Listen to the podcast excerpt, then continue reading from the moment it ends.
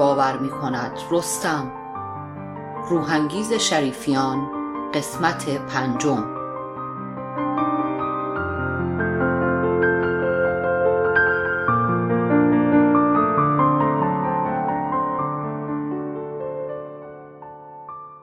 قطار از یک ایستگاه کوچک وسط راه میگذرد. جهان نگاهی از کنار روزنامه اش به ایستگاه میاندازد. بعد می‌گوید بلیت ها را دادم به تو. به یاد بلیت دیگری میافتم که سالها پیش به من داد. سعی می کنم دیگر دنبال فاخته نروم. بهانه می آورم و زودتر از معمول راهی مدرسه می شوم. ناهار را در مدرسه می مانم. خودم را لعنت و نفرین می کنم و سعی می کنم همه چیز را فراموش کنم. فاخته اما رهایم نمی کند سر به سرم می‌گذارد و هر خاطره ای از جهان و دوره ای که با برادرش مدرسه می‌رفته و به خانه آنها می آمده دارد تکرار می کند. مخالفت با او فایده ای ندارد. اگر خود را در میان خاطراتی که می‌گوید رها کنم آن وقت مچم را می‌گیرد و قسم می‌خورد که عاشق شدم قسم می‌خورم که تا زنده ام دیگر با او حرف نزنم چند روز به سراغش نمی‌روم. چنان درس می‌خوانم که می‌گوید شرط میبندم امسال شاگرد اول همه استان می‌شوی. اما درسی را هم که می‌خوانم درست نمی‌فهمم. احساس نیرومندی در درونم میجوشد که خستگی ناپذیر بیدار و پرتلاتم است. انگار زمین زیر پایم را حس نمی کنم چیزی به امتحانات نمانده که روزی فاخته می‌گوید جهان سراغت را می‌گیرد. دلم میلرزد اما می‌پرسم جهان کیست؟ خنده ای می‌کند. ابروهایش را بالا می‌برد و می‌گوید جهان کیست؟ بعد مشتی محکم به بازویم می‌زند. روبرویم می ایستد شانه هایم را می گیرد و وسط پیاده رو نگهم می دارد و می گوید جهان جهان بخش آره یادت رفته. پس اگر یادت رفته که هیچ. مگر فرانسه نبود؟ قیافه ای جدی به خودش می‌گیرد و می‌پرسد کی؟ رویم را بر میگردانم و می‌گویم هیچ کس فراموش کن. خب دوباره آمده. برای تابستان آمده. صورتم داغ شده. می‌گوید امروز منزل ما بود. سکوت می‌کنم تا از او بگوید. تا ابد از او بگوید. زیر چشمی نگاهم می‌کند. امروز از دست مهران خیلی هرس خوردم. هی به من می‌گوید باید کتاب بخوانم و اینقدر سر به هوا نباشم. این را جلوی مامان و جهان گفت. انگار سرپرست من است. ولم نمی کند مامان هم حق را به او می دهد و چشمش به دهان اوست. حالا نمی‌گویم چه خوب ولی خدا رحم کرده که باباه مرده. اگر او هم زنده بود دیگر حتما یک قفس می خریدند و مرا در آن زندگی می کردند خوشا به حال تو که کسی کاری به کارت ندارد. کاری ندارد؟ در خانه همه به من کار دارند. اما من نمی‌گذارم عادت کنند که بهشان حساب پس بدهم. وگرنه می‌شوم نوکر خانه. میخندد. نوکر که نه. آره نوکر نه. به شیطنت دستش را در بازویم میاندازد و می‌گوید جهان. بی اختیار می‌گویم تو را به خدا حرفش را نزن. یعنی چه؟ چرا؟ با اینکه در دلم قند آب می شود می گویم حرفش را نزن. بگذار به درسمان برسیم. درسمان چه ربطی به او دارد؟ تازه مهران می گفت یک نمایش خوب تو دانشگاه نشان می دهند می گفت قرار است با جهان بروند و آن را ببینند. می گفت بد نیست ما هم آن را ببینیم. می گوید مهران کم بود جهان هم اضافه شده. باور می‌کنی یک لیست از کتاب های تازه منتشر شده گرفته؟ به من هم داد. و گفت باید آنها را بخوانیم دلش خوش است. با کدام وقت؟ می‌پرسم چه کتاب هایی؟ تازه از راه نرسیده معلوم نیست لیست کتاب ها را از کجا آورده. فکر کنم کار مهران باشد. سفارش از بالا رسیده. نمی‌دانم چرا همه فکر می کنند من بی سوادم و باید راهنماییم کنند. دوباره می‌پرسم چه کتاب هایی؟ تئاتر چی؟ می آیی؟ نمی‌دانم. با این امتحانات و وقت کم بازویم را فشار می دهد آه که تو هم با این درس من را کشتی. تازه جهان هم می آید از او فاصله می گیرم نه نه نمی توانم بیایم. لبخندی می زند آره جان خودت. پس حتما می آیی به جان مامانم قسم می خورم که می آیی بی خودی چرا جان مامانت را قسم می خوری پنج شنبه ساعت شش اینجا باش. من که گفتم نمی‌توانم بیایم. با مهران می‌روی. من نمی آیم با حرکتی نمایش معابانه می‌گوید و جهان هم اینجا خواهد بود. مثل اینکه کر شده ای مگر نشنیدی گفتم نمی آیم چرا شنیدم ساعت شش یادت نرود؟ اولین بار که پدر و مادرم اسم او را شنیدند پدرم خندید و گفت هم جهان بخش است هم جهاندار آن روز تنین آن اسم برای من زیباترین موسیقی بود. اولین بار که گفت حالا دیگر خانم جهاندار هستی؟ نمی‌دانستم آن سعادت را با چه چیز می‌توانم بسنجم.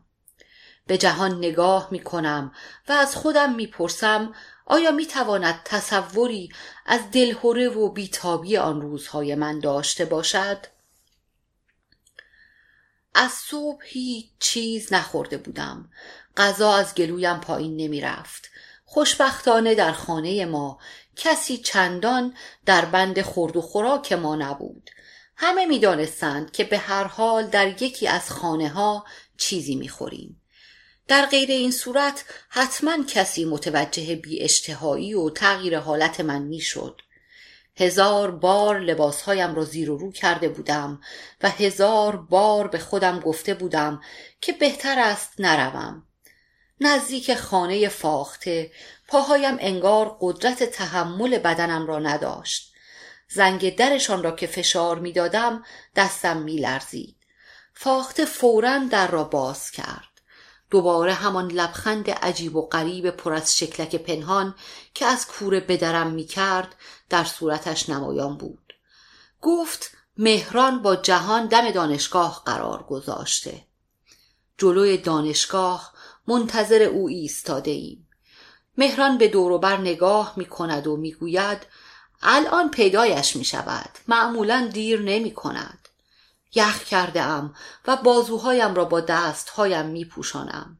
فاخته می گوید هوا سرد نیست که تو سردت است و به دقت مرا نگاه می کند. لبهایم را به هم فشار می دهم. می خواهم بگویم خفه شو و از لبخند او که مانند یک تابلو بزرگ از جلوی چشمم پس نمی رود سرم به دوران می افتد. میآید کنارم و دستش را در بازویم میاندازد خود را به گرمای آرام بخش وجودش می سپارم و آهسته می گویم من نباید می آمدم.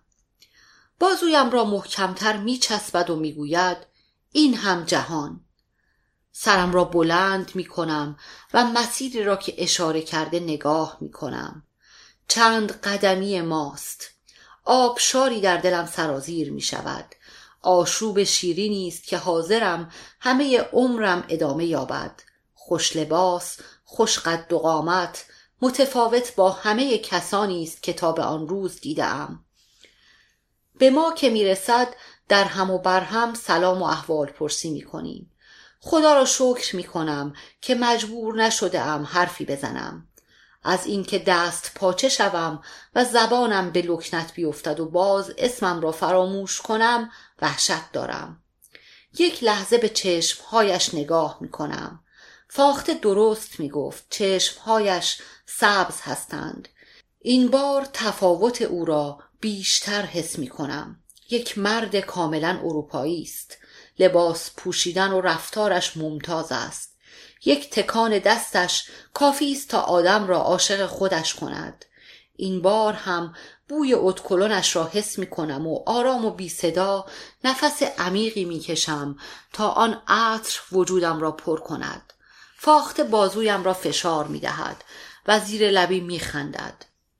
به خود می آیم و حالتی خونسرد می گیرم. اما او باز هم بازویم را چسبیده و در هر موقعیتی که پیش می آید شکلکی در می آورد. به خونسردی و بیخیالیش حسرت می خورم. خودم را به بازویش می چسبانم. در سالن تئاتر پسرها دو طرف ما می نشینند. جهان که هنوز هم نمی‌دانم اسم کوچکش جهان است یا اسم خانوادگیش سعی کرده ام از فاخته چیزی نپرسم و به آتشی که مشتاقش است دامن نزنم. کنار من می نشیند ساکتم. انگار منجمد شده ام فاخته طبق معمول پرچانگی می کند خدا را شکر می کنم که به جای همه ما حرف می زند مهران چیزی از جهان می‌پرسد. جهان به طرف او میچرخد و لبه کتش از روی دسته صندلی روی بازوی من میافتد. آستین کتش به بازویم ساییده می شود مثل برق گرفته ها توی صندلیم فرو می روم و جرأت ندارم کوچکترین حرکتی بکنم. حاضرم همه دنیا را بدهم و آستین کتش همانطور تا ابد روی بازوی من باقی بماند. آیا می‌داند؟ به او گفتم نمی‌دانم. ستاره دنیایی با خاطره ها و احساسات من فاصله دارد با ناواوری همراه با لبخندی بزرگ منشانه سرش را تکان می دهد و می گوید مگر شماها در چه قرنی زندگی می کردید؟ انگار از دیویست سیصد سال پیش حرف می‌زنی برای او درک آنچه من تجربه کرده ام دنیایی پوشیده در سختگیری و محدودیت های اجتماعی و خانوادگی ممکن نیست. او واقع بینتر از آن زمان من است اما در جهانی تصنعی تر زندگی می کند. می گوید شما در خواب و رویا زندگی کرده اید و عشق را از روی فیلم ها یاد گرفته اید وگرنه عاشق شدن که این همه درد سر ندارد. عشق که امروز و دیروز ندارد. عشق همیشه عشق است و پر از هیجان. آنچه سخت بود گنجاندن آن در چهارچوب معیارهای اخلاقی بود. دوباره لبخندی می‌زند. اما شما ظاهرا آن معیارها را هم چندان رعایت نمی کردید به این ترتیب چندان هم معیار منطقی نبوده. می‌گویم خب منطق خاص خودش را داشت. می‌دانم که نمی‌توانم هویت منطقی که در بافت جامعه و لابلای بایدها و نبایدها تنیده شده را برایش توضیح دهم. سرش را تکان می دهد و می گوید ما وقت اینطور عاشق شدن را نداریم. هیچ کس ندارد. می‌گویم حیف نیست. ابروهایش را بالا می‌برد. نمی‌دانم.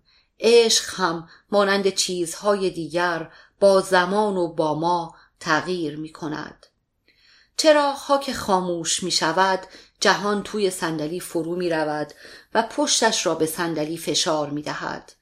همه سعیم این است که فکرم را روی بازی بازیگران متمرکز کنم. اما مگر ممکن است در کنار کسی نشستم که عطر اتکلونش گیجم کرده است؟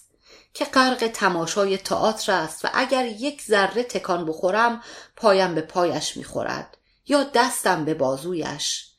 چنان گیجم که انگار روی زمین وجود ندارم. نمی‌دانم چقدر از شروع نمایش گذشته که کاغذ کوچکی جلوی صورت من می‌گیرد. سرش را نزدیکم می آورد و می‌گوید این بلیت تو است. می‌خواهی یادگاری نگهش داری؟ سرم را با وحشت به طرفش میگردانم. برق چشمهایش را در آن تاریکی هم می‌بینم. حالا از خود می‌پرسم آن شب چشمهایش ای شده بودند؟ بلیت را می‌گیرم و گرمای دست او را روی آن حس می کنم دلم می‌خواهد آن را به صورتم بچسبانم و عطرش را ببویم. در خانه آن را روی سینه ام می‌گذارم و ساعتها به عالم خیال فرو می‌روم. اولین باری است که وجود انسانی او را حس می کنم تا پیش از آن تنها یک رؤیا بود. حالا رؤیایی شده بود لمس کردنی. بلیت را سالهای سال همراه هم داشتم. اگر نبود نه اسم نمایش را به یاد می آوردم نه بازیگران و نویسندهاش را. آن شب تا نزدیکی های صبح بیدار میمانم و به همه آدم های عاشق دنیا فکر می کنم که هیچ وقت در زندگیشان نخوابیدند. نزدیکی های صبح خوابم می‌برد که صدای مادرم را میشنوم که می‌گوید مگر امروز خیال مدرسه رفتن نداری؟ مثل برق از جا میپرم. بلیت تئاتر را توی کیفم می‌گذارم و همراه می‌برم. چند وقت پیش دنبالش میگشتم. تا سرانجام پیدایش کردم. اما حالا دوباره نمی‌دانم آن را کجا گذاشتم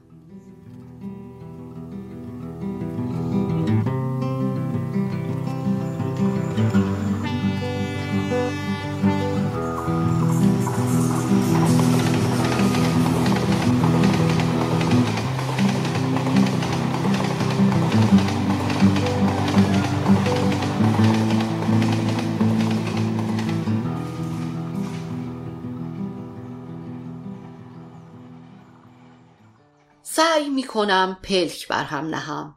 اما برای سکوت و تنها بودن قطار جای مناسبی نیست. مسافرها مرتب سوار و پیاده می شوند قطار در ایستگاه های متعدد می ایستد و کوچکترین فرصتی برای سکوت باقی نمی ماند می‌دانم که خوابم نخواهد برد. تا به حال در هیچ قطار و هواپیمایی نخوابیدم همین که پلک روی هم می‌گذارم یادها به ذهنم هجوم می آورند و خاطره ها جلوی چشمم رژه می روند. کشور ما کشور ایران بود مسکن شیران و دلیران بود با رستم دور حیات می دویدیم و شعری را که تازه یاد گرفته بودیم می خاندیم. هر بار صدایمان بلندتر از پیش می شد و اوج می گرفت آن وقت هر کسی از کنارمان میگذشت می‌گفت بس است اینقدر فریاد نزنید. آقا بزرگ خوابیده. خانم بزرگ خوابیده. سرمان رفت. مگر سر آورده اید؟ خانه را گذاشته اید روی سرتان. با هر یک از این اختارها صدایمان پایین می آمد اما دوباره اوج می گرفت یک روز خانه خال ما هم بودیم و با خیال راحت میخواندیم که خال ماه صدایمان زد. به یکدیگر نگاهی انداختیم. معلوم بود که واقعا صدایمان را سرمان انداخته بوده ایم و حواسمان نبوده. سرفکنده و سلانه سلانه به سوی او رفتیم. پرسید چه می‌خوانید؟ لحظه ای مکس کردیم. قیافه اش جدی بود اما قصد دعوا کردنمان را نداشت. از نگاهش پیدا بود. نفس راحتی کشیدیم. با شجاعت دست یکدیگر را گرفتیم و سینه جلو دادیم و شعرمان را برایش خواندیم. کشور ما کشور ایران بود. مسکن شیران و دلیران بود. لبخندی زد و گفت اینطوری که درست نیست. باید بگویید. کشور ما کشور ایران بود. مسکن شیران و دلیران بود. چند بار خواندیم. وقتی مطمئن شد که یاد گرفته ایم گفت بسیار خوب. و به کارش مشغول شد.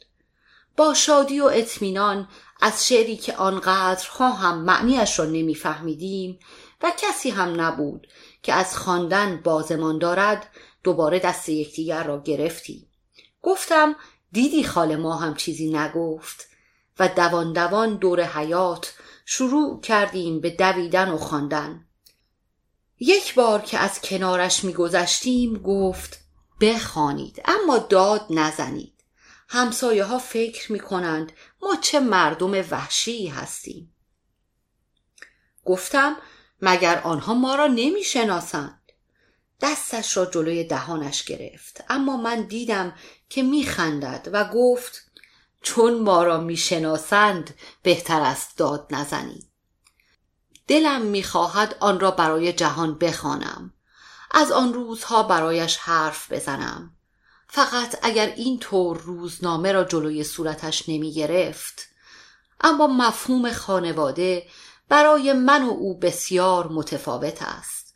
خانواده برای او در وجود مادر و خواهرش خلاصه می شود پدرش افسر ژاندارمری بوده و سالها پیش زمانی که او یکی دو سال بیشتر نداشته در مأموریتی کشته می شود خواهرش پس از ازدواج همان سالی که جهان برای عروسی او به تهران آمده بود به آمریکا می رود و سال بعد هم مادرشان را پیش خودش می برد. جهان در ایران خیشاوند نزدیکی را نمی شناسد و انگیزه ای برای برگشتن به ایران ندارد. در حالی که برای من شادی واقعی لحظه ای کنار نن ددری نشستن است. به یاد دورانی که زیر چادرش پنهان می شدم. سرم را توی شکم پرگوشت و گرمش فشار می دادم. نن ددری بهترین و دوست داشتنی ترین آدم چاقی است که دیده ام. حاضرم نیمی از عمرم را بدهم تا او بار دیگر دستش را روی موهایم بکشد و باور کنم که می توان به همه چیز خندید. گاهی از خودم می‌پرسم کدامشان را بیشتر دوست داشتم خانم خانم را پاپا را یا ننه بزرگه و ننه ددری را ننه بزرگه و ننه ددری با شوهرهایشان در حیات عقبی زندگی می کردند. شوهر ننه بزرگه علی خان بود که از اول به ما دستور داده بودند هر وقت او را می بینیم سلام یادمان نرود. علی خان قد بلندی داشت. چهار شانه بود و مانند پاپا سیبیل پرپشتی داشت که به صورتش ابهت خاصی می‌داد.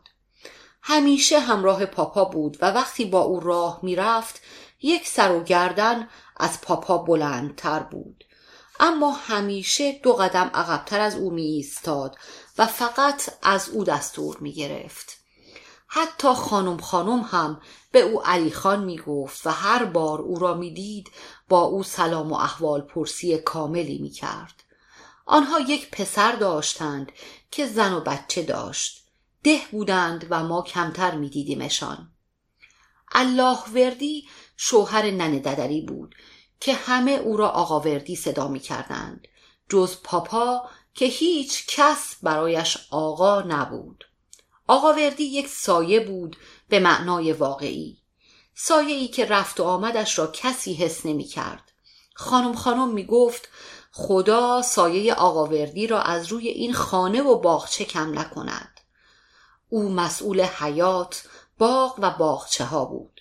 کمتر از خانه بیرون می رفت اگر هم می رفت برای خریدن چیزهایی بود که برای باغ لازم داشت. خانم خانم می گفت هر که با این ددری طرف باشد روزگارش بهتر از این نمی شود. ننه ددری می خندید. ننه بزرگه می گفت خانم غیر از آقا وردی چه کسی با این ددری دوام می آورد؟ این به اندازه همه مردم حرف می زند. مرد بیچاره دیگر چه دارد که بگوید؟ صدای آقا وردی را کسی نمی شنید. تا مدتها فکر می کردم لال است. رستم می گفت لال نیست. من خودم دیدم با ننه ددری حرف می‌زند. با آقا بزرگ هم حرف می‌زند. اگر لال است پس چطوری به آنها سلام می کند می‌گویم آدم لال هم وقتی پاپا را ببیند از ترس سلام می کند با اینکه حرفم را تصدیق می کند اما می‌گوید به خدا لال نیست. آقا وردی با ما خیلی مهربان بود. می‌دانست آن سبد کوچک زیر درخت مال کیست و در آن برایمان میوه میگذاشت و می‌گفت اینها را آقا موشه یا کلاقه آورده. ما میخندیدیم و او سرش را تکان می‌داد و می‌رفت. آنها دختر کوچکی داشتند که یک روز در حوز افتاد و خفه شد. بچه را کنار حوز خوابانده بودند و میشستند. همسایه ها جمع بودند. به نظرم هیچ فرقی با یک بچه خوابیده نداشت. درست نمیفهمیدم مردن یعنی چه. فقط از صدای شیونهای ننه ددری حس می کردم مردن چیز خیلی بدی است.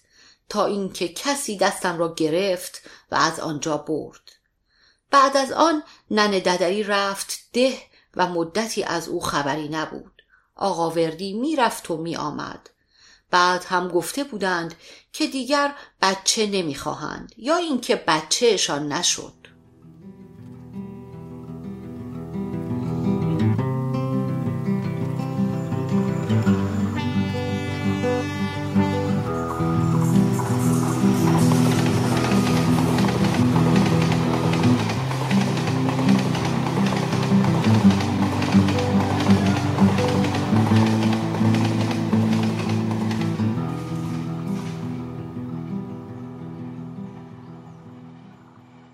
دلم می‌خواهد روزها و هفته ها سوار قطاری در حال حرکت باشم که هیچ ایستگاهی برای پیاده شدن نداشته باشد. انگار از آن زمان که همه چیز ابدی می نمود چند سال نوری گذشته است. نمی‌دانستم روزی از این دنیای کج و کله دچار ناباوری معیوس کننده ای خواهم شد و انگشت هایم برای شمارش مرده هایم کافی نخواهد بود. جهان در ایستگاه سه روزنامه خرید. از این روزنامه ها متنفرم. این روزنامه ها چندین بخش و هر بخش نزدیک بیست صفحه دارد. به جز آن که دارد می‌خواند دو تا هم کنارش روی صندلی است. فکر می کنم برای تمام مدت سفرمان روزنامه دارد. حقیقت این است که هیچ کس همه مطالب روزنامه ها را نمی‌خواند. و اگر روزنامه ها به نوشتن مطالب اصلی و مهم اکتفا می کردند مسلما به جای 20 تا سی صفحه فقط یکی دو صفحه بیشتر نمی داشتند نمی‌دانم چطور تا به حال کسی به این فکر نیفتاده که آنها را از هدر کردن این همه کاغذ باز دارد. جهان نمی‌تواند بفهمد که من به جای روزنامه خواندن می‌توانم کنار پنجره بنشینم. بیرون را تماشا کنم و به داستان ابرها فکر کنم. نمی‌دانم دوران کودکیم را بیشتر در خانه خودمان بودم یا خانه خانم خانم یا خال پری یا خال ما هم همیشه در یکی از این خانه ها جایی بود که می توانستیم سرمان را بگذاریم و بخوابیم.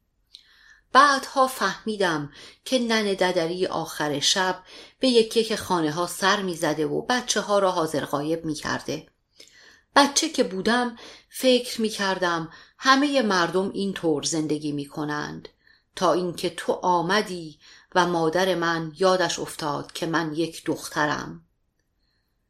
همه مشکلات از آنجا شروع شد که ما مانند بچه های دیگر نبودیم.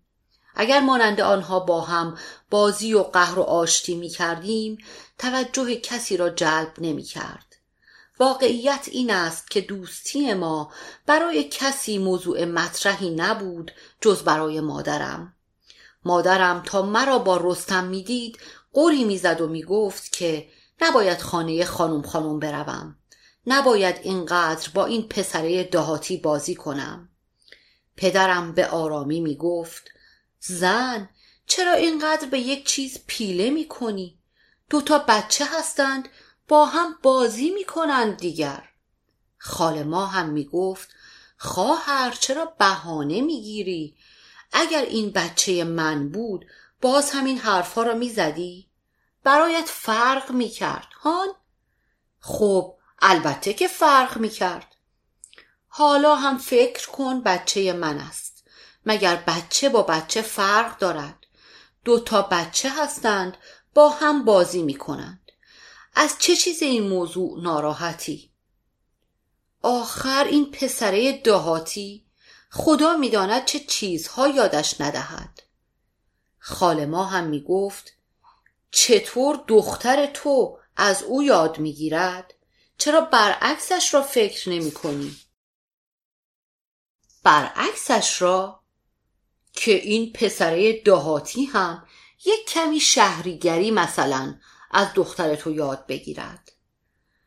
مادرم سرش را با بیحوصلگی تکان می‌داد و می‌گفت من حوصله سر و کله زدن با تو را ندارم خواهر.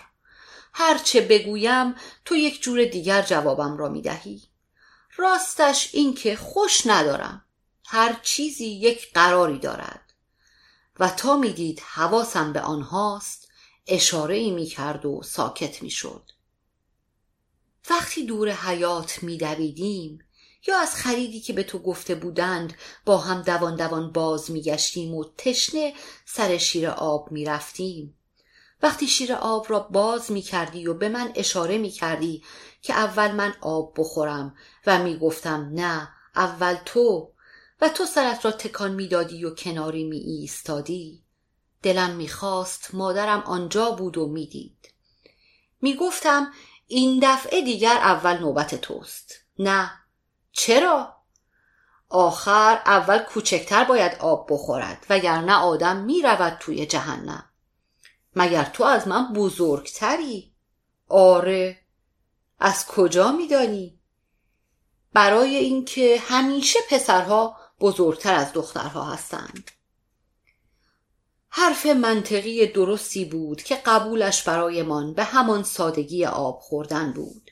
بعد می نشستیم و فکرمان را روی هم می گذاشتیم که اگر این طور است پس او از خانم خانم یا ننه بزرگه هم بزرگتر است. او هم سرش را تکان می‌داد سعی می کرد نخندد و می گفت اما اگر سر آب خوردن باشد آنها نمی‌گذارند اول ما آب بخوریم.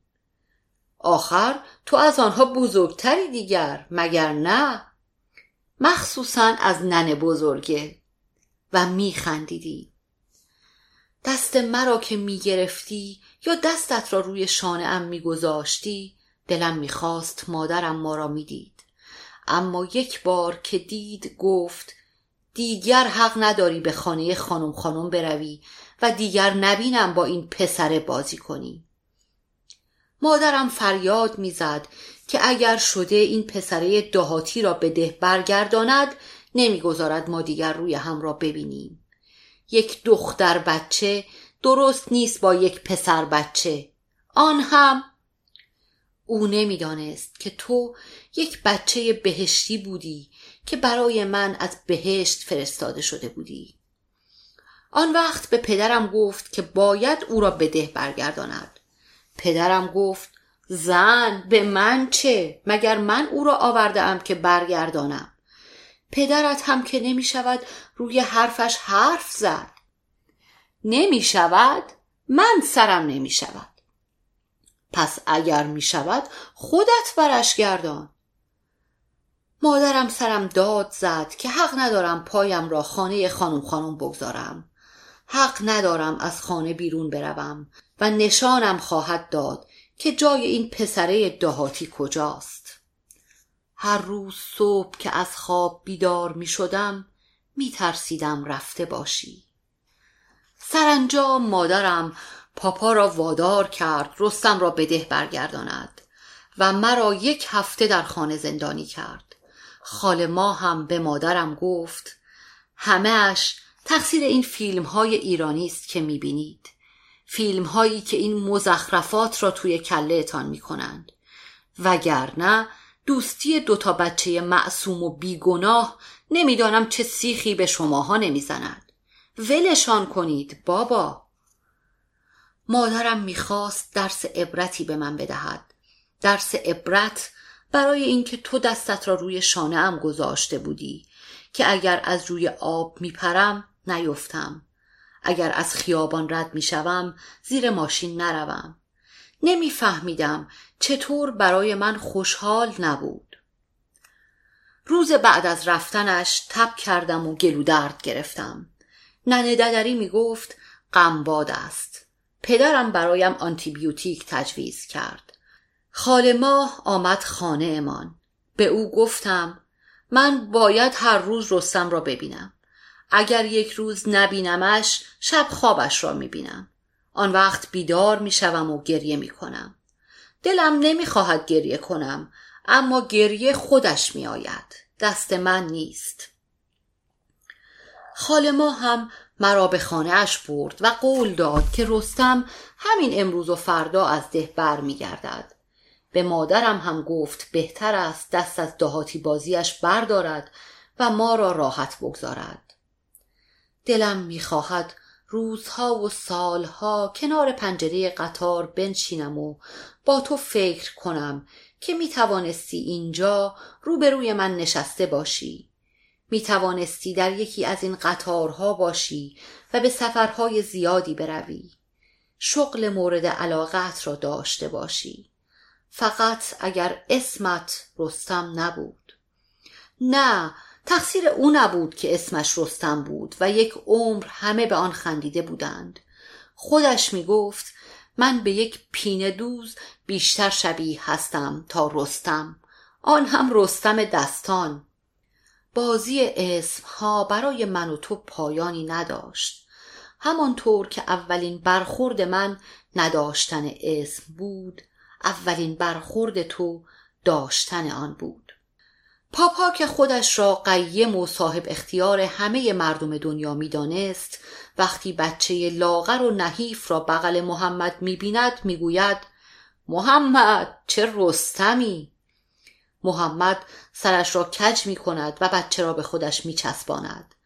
پاپا می گوید محمد این رستم است یا پسر رستم و اسم روی بچه می ماند. سرانجام روزی که محمد به دستور پاپا برای گرفتن شناسنامه برای خودش و پسرش می رود مأمور ثبت احوال از او که پسر دو ساله لاغر و سیاه چرده اش را همراه دارد می‌پرسد اسم پسرت چیست؟ می‌گوید رستم. معمور ثبت خنده ای می کند و می‌گوید پس چطور است؟ اسم فامیلش را هم دستان بگذاریم. و در میان خنده و شوخی کارمندان اداره ثبت احوال برایش شناسنامه صادر می شود بچه تا سالهای سال از اینکه هر کس به او می‌رسد محکم به پشتش میکوبد و میخندد و می‌گوید چه رستمی چه رستم دستانی! چیزی سر در نمی آورد اما هیچ وقت حاضر نبود آن را عوض کند.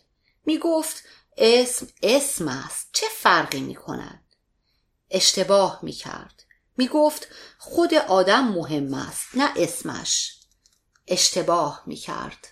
همیشه فکر می کردم اشتباه می کند. حالا از خودم می پرسم من با نامهای متعددی چه کردم؟ به جهان نگاه می کنم. روزنامه را طوری باز کرده که نمی توانم صورتش را ببینم.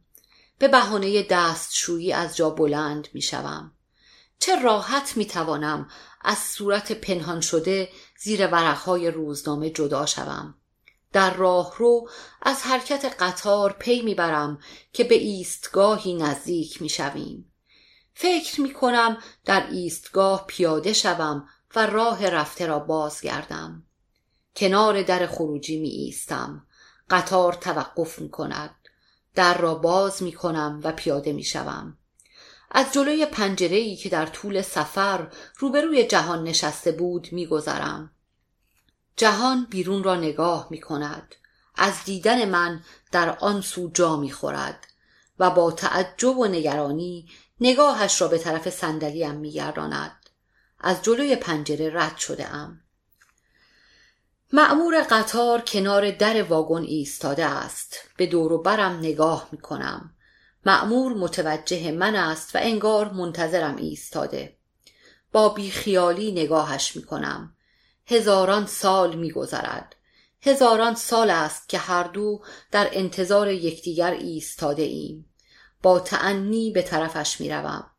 دستش را حایلم می کند با سر از او تشکر می کنم نزدیک است به گریه بیفتم.